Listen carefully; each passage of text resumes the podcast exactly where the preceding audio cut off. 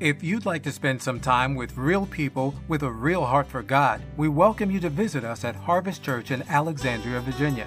Our Sunday morning services are held at 10:30 and our family night fellowship takes place on Wednesday at 7 p.m. Come experience God's awesome, life-changing power as we worship in his presence, fellowship with one another, commit to discipleship and share God's love through evangelism. For more information or directions, visit harvestnova.com. That's harvestnova.com. This morning, I'd like to talk about unanswered prayers. Unanswered prayers. How come when we pray for the sick, they don't recover? How come when we pray for a loved one to come to know Jesus and they don't come to know Jesus? How come when we pray for finances and the finances never seem to show up? And when we have those thoughts, the devil comes right in on those thoughts and he begins to tell us that God does not care for us, that God is not concerned about your little problems, that God is not on the throne, that God could care less about you, and that God does not answer prayer. And some churches believe that there's no such thing as divine healing, and they preach that lie.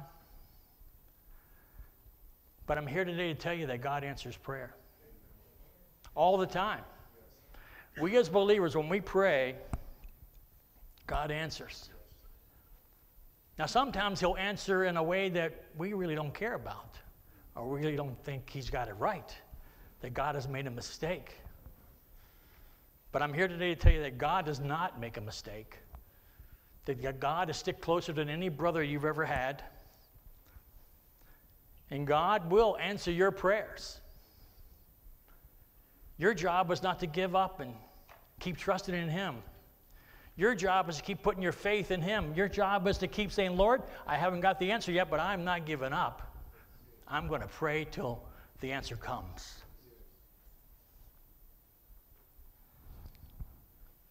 And when I began to ask those questions to the Lord, why don't you answer prayer, Lord? Sometimes when I pray, he took me to Isaiah chapter 55. And this was the Lord said to me Israel is in dire need of a Savior. They have walked away from God, their country was in dismay, and they were praying. The Syrians have come in and taken their land and took some into captivity, and things were terrible there in Israel. And the prophet Isaiah says these words to all of Israel. Isaiah 55, starting at verse 6. Seek the Lord while he may be found. Call on him while he is near. Let the wicked forsake their ways and the unrighteous their thoughts. Let them turn to the Lord, and he will have mercy on them. And to our God, for he will freely pardon. For his thoughts are not your thoughts, neither are your ways my ways, declares the Lord.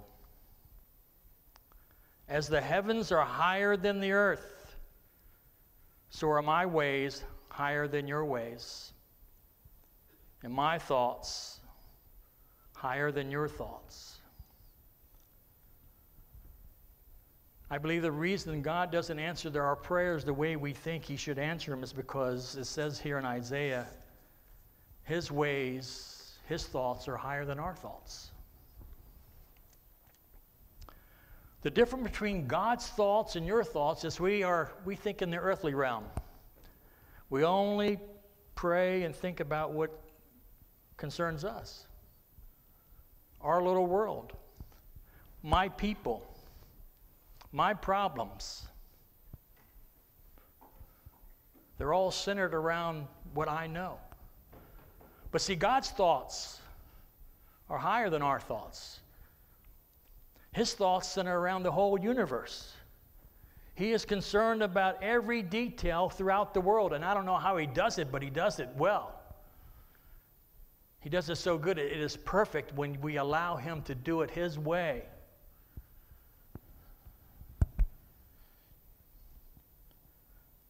We may pray, Lord, today I don't want any rain. I want to be dry when I come in, I want to be dry when I go out. I didn't bring an umbrella, Lord, so don't let the rain fall on my head. That's my prayer this morning. But the guy down the road who has a farm, he may be praying, Lord, let it rain. Let it pour. Let it come down, Lord, because I need the rain for my crops in the springtime. Now, who do you think the Lord's going to answer that prayer? I believe we're going to get wet on the way home.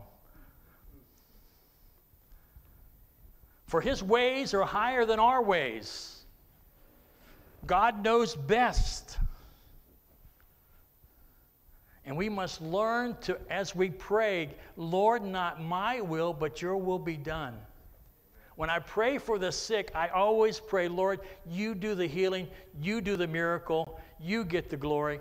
But if not, Lord, you've got a reason. I remember years ago, I was working in Old Town. I went to this lady's house, and her husband was on a hospital bed right there in the living room. He had just come home, he was on hospice care. And she asked me to pray.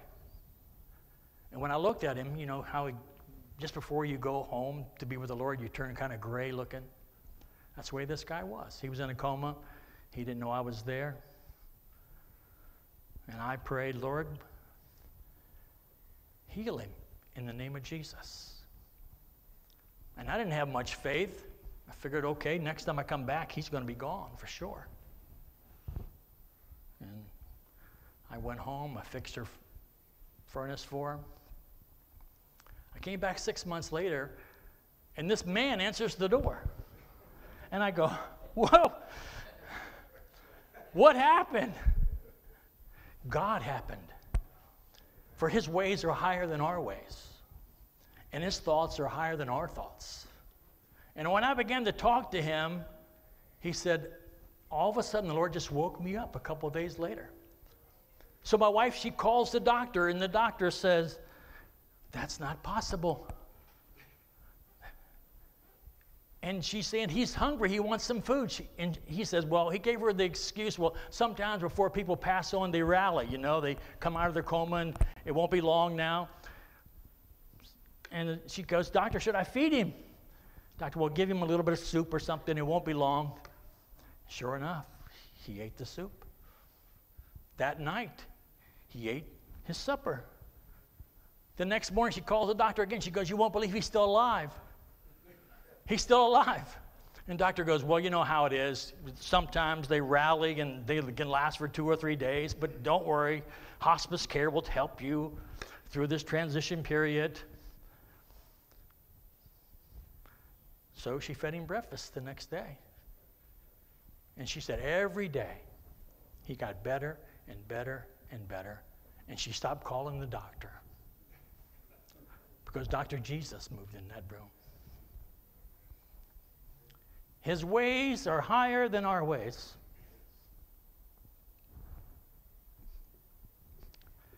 His thoughts are higher than our thoughts.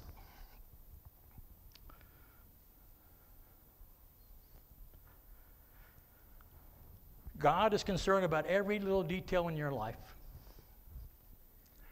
And you may be here this morning and say, God, I've been praying about this situation for a long time, but the answer has not come. And the word of the Lord for you today is you hold on. You don't give up. You trust in Him. We serve a mighty Savior. We serve a mighty God. He does all things well. God wants the best outcome.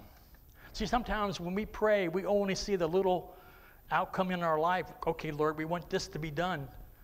But see, God sees the whole picture. It says that he sees on high. He's in heaven looking down, and he sees the beginning from the end. And He knows the best way for you, the best way to get the glory is to let Him have His way.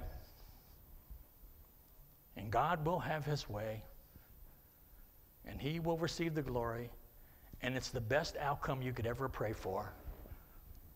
But we have to trust Him. We have to hold on. We have to remember that His thoughts are not our thoughts, and His ways are not our ways. For God knows the best way to go. Isaiah 26 3 says this The Lord will keep him in perfect peace whose mind stays on him because he trusts in him. See, a lot of times when we pray and we don't get the answer right away, we begin to lose our peace. We begin to wonder, God, do you hear me? Are my prayers just hitting the ceiling and stopping, Lord? Do you see my dilemma? And I'm here to say that as long as you put your hand in God's hand, He will bring a peace that surpasses all understanding. God will make a way where there seems to be no way and he will bring peace to you. Philippians 4 7 says this The peace of God, which surpasses all understanding, will guard your hearts and your mind in Christ Jesus. See, we need our hearts and we need our minds guarded because Satan comes in like a roaring lion. He comes in to destroy, to kill, to lie to you, to tell you that miracles are no longer possible. That God doesn't really care about America. He's moved on to a different country. And I'm here today to tell you that's not true. God cares for you. And He wants the best for you. But you have to trust Him with all your heart and lean not to your own understanding. See, because Satan comes in with his main taxes. He comes in with fear, he comes in with doubt. That's why we have to guard our hearts, we have to guard our minds, because as he comes in like that, we have to realize Satan, you're a liar. I know what the Word of God says, and I trust what God says, not what you say, because you can never tell the truth. So when those things come into your heart, when they come into your mind, you stand up and say, well, Satan, this is what the Word of God says. And you tell him that he's a liar. And you stand on that rock, Jesus Christ, and you can make him flee from you in the middle of the night. Because that's when he seems to do his best work when we're at the, laying in our bed and we're wondering, Lord God, are you ever going to answer my prayer? And I'm here today to tell you that God will answer your prayer. And it might not be exactly like you want, but His ways will be perfect.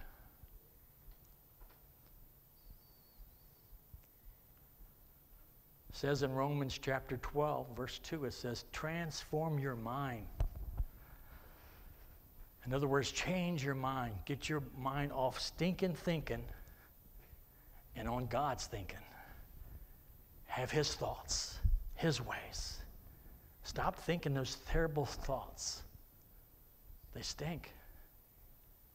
Begin to think how God thinks. And you'll be amazed what God can do. And then you'll be able to pray that prayer like he says when he taught his disciples how to pray My will be done on earth as it is in heaven. My will. And that's what I'm looking for. I'm looking for God's will. And I don't know why sometimes we pray for people and they pass away anyway. Only thing I know is God has a plan. God has a better purpose than what I thought would be the outcome.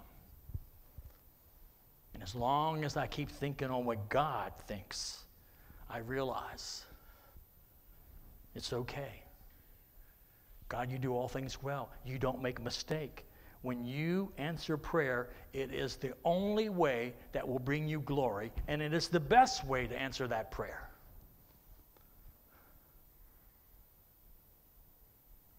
His thoughts are higher than our thoughts. And then it says, His ways are higher than our ways. I don't know about you, but my way is what's the fastest way to get through this problem? What's the easiest way? What's the least painful way, Lord, for me to get through this problem? That's how I pray. Because that's what I want. I want the easy way, the fast way, the less painful way. That's what I want. But what does God want? Our prayer needs to be, Lord, not my way, but your way. Lord, you lead me wherever you want me to go, and I will go. And sometimes, Lord, you lead me down a road that I do not want to go, but I'm willing to go that road with you because you are with me every step of the way, for you will never leave me, you will never forsake me. And sometimes when we think about doing things our way, we begin to use our minds. And we begin saying, okay, I can solve this. I can fix this problem. I know exactly what to do. We begin to step out on our own faith and our own walk, and what happens? Destruction, loss, when we try to do things our own way, because we begin to be out of the will of God. Don't ever leave the will of God. When you pray, when you fast, when you ask God for something, you say, Lord, I'm going to do things your way, the right way, because His way is always the best. His way is always right. His way is always true. His way is always perfect. The perfect way. So we have two choices. Do you want your way or the perfect way? And when Isaiah began to talk to the people in Israel, he began to tell them that your way is a terrible way. Look what's happened. You have gone your own way. Look at your country. Look at your people. Look what you have done. Now let's turn back to God and watch God move. Watch God do the work. And you'll be amazed. It says in Psalm 19, verse 7, it says, The way of the Lord is perfect, refreshing the soul. The statutes of the Lord are trustworthy, making the wise simple. The precepts of the Lord are right, giving joy to the heart. The commands of the Lord are radiant, giving light to the eyes. So God's way is perfect. It's refreshing. It's trustworthy. It's right. It's enlightening. His way is amazing. So, which way do you want to go? I don't know about you, but I want to go God's way. I want to do things His way. And the only way I can do that, I have to surrender my way to Him. And when, I, when I surrender my ways, my thoughts, God takes over, and I'm amazed what He can do. We need to surrender ourselves to Him. And that's what Isaiah was telling the people of Israel. You have to surrender yourself. You have to find God while He is near. You've got to ask God to pardon you. You got to ask God to take your life just like it is and then cleanse you from all unrighteousness. And then God will move on you. And when you pray, you will pray exactly how God wants you to pray. As Isaiah said, as the heavens are higher than the earth, so are my ways higher than your ways. In Acts 20, Paul writes these words Paul finally got it right. He realized that God's way is always the best way. And Paul writes, And now I'm compelled by the Holy Spirit. I am going to Jerusalem, not knowing what will, what will happen to me. I only know that in every city the Holy Spirit has warned me that prison and hardship are facing me. However, I consider my life worth nothing to me.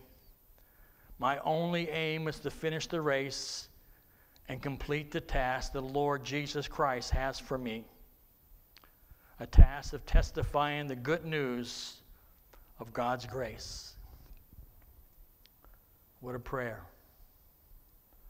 Paul knew that if he went to Jerusalem, it was not going to be easy. Prison, hardship, rejection, all those things were going to happen to him. But what did Paul say?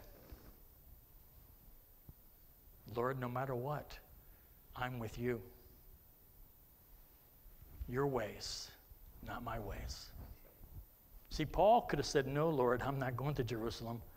I'm going to stay here in Ephesus. I'm going to get back on a boat and go visit the other churches that are around. But Paul knew that his goal in life was to share the gospel of Jesus Christ with whoever he came in contact with. And if you read the rest of Acts, you see where all those things came true. Paul was put in prison, Paul was beaten, Paul was ridiculed. But yet, he did the task God laid before him without wavering, without even thinking about his own life. He said, I consider my life worth nothing.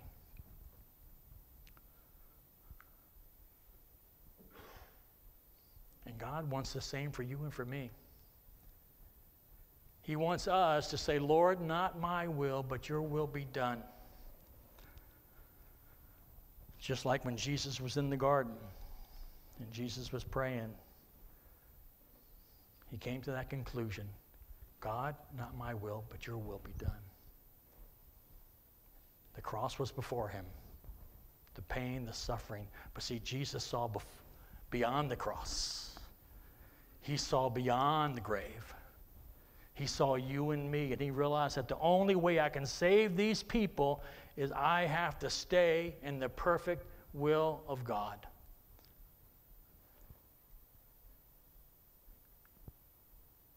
And if we are going to make any difference in this world, we have to be exactly like Paul and say, Lord, no matter what you call me to do, I'm going to be willing to do it.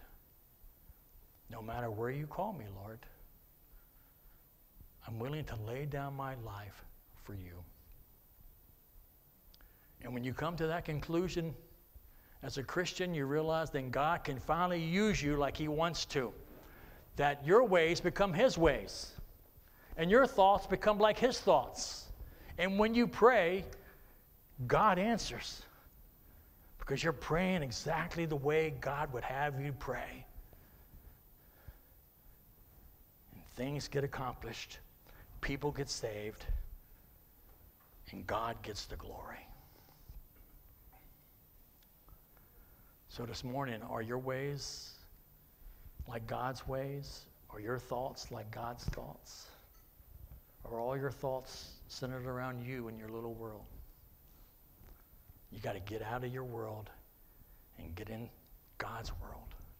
Get into His Word and ask God, Lord, lead me, direct me. And if you're willing to do that, wow, your life will never be the same. See, because God just doesn't want you just to be saved, He wants you to be on fire for Him. He wants your life to make a difference that when people come into your direction, come into your house, He wants people know that you are different. that you stand on something that is solid, that does not give way. You stand on Jesus Christ, the solid rock. For, because the world needs people like you and me that are willing to say, Lord, no matter how the world goes, I'm going to stand on your word. When we did a mission trip to Cuba years ago, it was amazing. Every one of those guys in leadership had gone to prison for their faith. Every one of them. The superintendent, the secretary, the assistant superintendent. It was almost like you could not get into the office unless you went to prison. And those guys all had the same testimony that when God took me to prison, they could not shut me up. I shared the gospel with every prisoner I could share with.